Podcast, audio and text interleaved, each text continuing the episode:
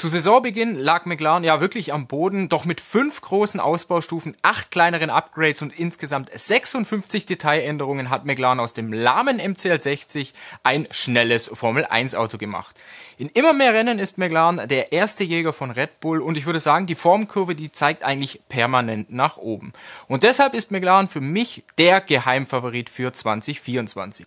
Warum ich McLaren mehr zutraue als Ferrari, Mercedes und Aston Martin, erkläre ich in diesem Video. Und weil ich Aston Martin gerade erwähne, McLarens Aufstieg läuft parallel zu Aston Martins Abstieg, darum soll es hier am Ende des Videos gehen. Aber bleiben wir zunächst bei den Aufsteigern bei McLaren. Erinnert ihr euch noch an den Saisonstart? Lando Norris landete in der Qualifikation zum GP Bahrain auf dem 11. Platz, Rookie Oscar Piastri auf dem 18. Rang. Ja, und im Rennen, da hatte McLaren keine Chance auf Punkte. Das Auto war ein Flop, kann man aus meiner Sicht auf jeden Fall so hart sagen.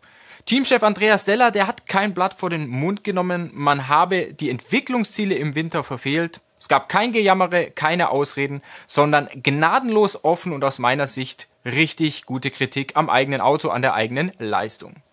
McLaren lügt sich nicht selbst in die Tasche und das ist aus meiner Sicht ein ganz wichtiger Baustein auf dem Weg nach oben, denn nur wer ehrlich Fehler eingesteht, der kann aus meiner Sicht auch besser werden. Und es rollten nach dem schwachen Saisonstart auch Köpfe. James Key, der musste seinen Hut nehmen. Teamchef Stella, der stellte das Technikbüro neu auf und die Zahlen, die belegen McLarens Aufstieg. In den ersten acht Rennen hat das Team magere 17 Punkte gesammelt. Dann kam die bedeutendste Ausbaustufe der Saison und damit die Wende für McLaren. Ich glaube, man kann sagen, ab Österreich zündete die Papaya-Rakete. Seither, also in den letzten acht Rennen, haben Norris und Piastri 155 Punkte eingefahren. Zum Vergleich, Red Bull kommt seither auf 302 Punkte, Ferrari auf 163, Mercedes auf 138 und Aston Martin nur auf 67 Punkte. Viel wichtiger als die Punkte sind aber, ja, McLaren versteht sein Auto einfach besser. Das merkt man daran, dass die Fahrer und Ingenieure fast immer die Abstimmung treffen. Die Ingenieure haben die Schwachpunkte am Auto ausgemacht und sie arbeiten sie mit einem Plan Schritt für Schritt ab. Suzuka hat ganz gut gezeigt, wo McLaren wirklich stark ist und woran man ja tatsächlich noch arbeiten muss. Schnelle Kurven schmecken dem MCL 60. Dazu Sektor 1 mit den wunderschönen S-Kurven. Hier verliert Norris auf Max Verstappen etwa zwei Zehntelsekunden. In Sektor 2 verliert Piastri nur ein halbes Zehntel. In Sektor 3 so eine gute Zehntelsekunde. Das klingt nach wenig. Dazu muss man aber sagen, dass Max Verstappen seine besten Sektorzeiten in eine Runde gepackt hat und bei den McLaren-Fahrern stammen sie aus verschiedenen Runden. McLaren hatte in Suzuka zwei Problemkurven, einerseits die Haarnadel, andererseits die Schikane im letzten Sektor, also zwei langsame Ecken. Da verlieren wir nicht nur auf Red Bull, sondern auch auf viele andere, hat sich Teamchef Andreas Stella dazu geärgert. Heißt, mit dem Singapore-Upgrade ist McLaren zwar in langsamen Kurven besser geworden, aber noch lange nicht da, wo man eigentlich sein will. Ja, und das ist die Krux an der ganzen Nummer. Mit Ground-Effekt-Autos ist es einfach ja, fast unmöglich, einen Allrounder zu bauen, weil so viel von der Bodenfreiheit abhängt. Die Aerodynamik des Unterbodens, die ist hochkomplex und dazu habe ich mal ein irres Beispiel herausgesucht, denn selbst die Beschaffenheit des Asphalts hat Einfluss auf die Leistung des Autos. Ein rauer Asphalt, der bremst nämlich die Luft unter dem Auto mehr ab als ein glatter und das müssen die Ingenieure natürlich dann bei der Entwicklung einkalkulieren. Red Bull kommt dem Ideal mit seinem RB19 am nächsten. Ferrari ist top in langsamen Kurven mit 90 Grad Winkel. Aston Martin hat eine sehr gute Balance in mittelschnellen Kurven. McLaren ist stark in schnellen Ecken. Ja, und Red Bull, Red Bull hat den besten Kompromiss von allen und zwar Abtrieb über einen breiten Geschwindigkeitsbereich. Der Red Bull RB19 hat eine überragende aerodynamische Effizienz. Das heißt, das Auto generiert viel Abtrieb bei wenig Luftwiderstand und da kann, ja, bis jetzt zumindest kein anderes Team mithalten. McLaren muss nicht nur an den langsamen Kurven arbeiten, sondern auch den Luftwiderstand reduzieren. Und gerade das hat man am Rennwochenende in Monza gesehen, dass auf den Geraden ja doch schon noch einiges an Topspeed fehlt. Der McLaren auf der anderen Seite zündet die Reifen sehr, sehr schnell an und schont sie inzwischen auch besser über die Distanz. Und ein Ass hat McLaren gegenüber Red Bull, aber auch Mercedes, Ferrari und Aston Martin auf jeden Fall noch im Ärmel. Man darf den Windkanal per Reglement mehr auslasten. Da war ja der Stichtag Ende Juni und damals war McLaren WM 6. Das heißt, mit mehr Windkanalzeit, die hilft jetzt gerade den Ingenieuren bei der Entwicklung des nächstjährigen Autos. Da sind gerade alle mit Hochdruck dabei.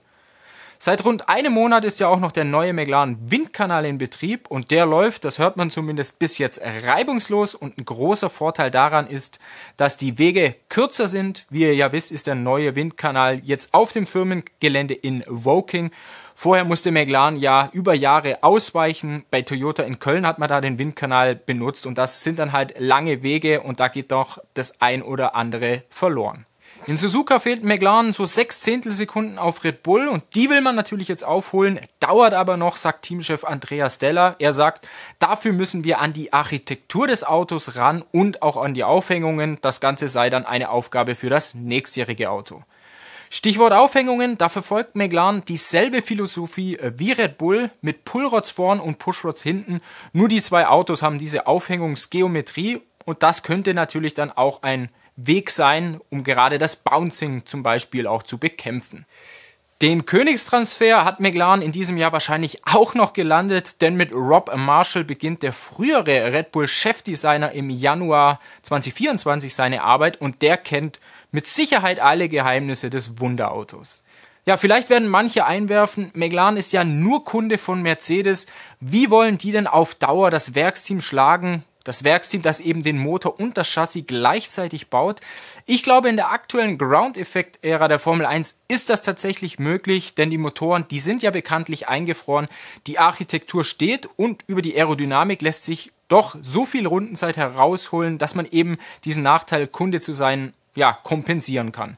Und ich hatte es vorher ja schon mal angerissen, das Thema Bouncing. Auf der einen Seite will man natürlich unheimlich tief fahren, nah am Untergrund sein. Das löst dann aber ja, zwangsläufig das Bouncing aus. Dafür braucht's aber ja, Kontrollmechanismen, die liegen nicht nur in der Aerodynamik, sondern auch in der Mechanik. Da ist Red Bull aus meiner Sicht herausragend aufgestellt, aber ich sehe da auch McLaren auf einem eigentlich ganz guten Weg. Und der Rennstall aus Woking hat aus meiner Sicht mit Norris und Piastri zwei Fahrer, die sich gegenseitig antreiben. Lando Norris, der meint persönlich, wir haben die beste Fahrerpaarung im Feld. Was meint ihr denn? Lasst mich doch bitte in den Kommentaren wissen. McLaren steht bei fünf Podestplätzen, Aston Martin bei sieben. Sechs davon hat das Team allerdings in den ersten acht Rennen geholt. Ja, und seither kam mit Sanford nur noch ein weiteres Podest dazu. Man hat so ein bisschen das Gefühl, bei der Weiterentwicklung ist Aston Martin ganz klar ins Hintertreffen geraten. Andere, vor allem McLaren natürlich, haben da besser weiterentwickelt. Ähm, Aston Martin wird seine Schwächen, ja, im Vergleich zum Saisonstart einfach nicht los. Langsam ist man in schnellen Kurven und das Auto, der AMR 23, der baut weiter zu viel Luftwiderstand auf.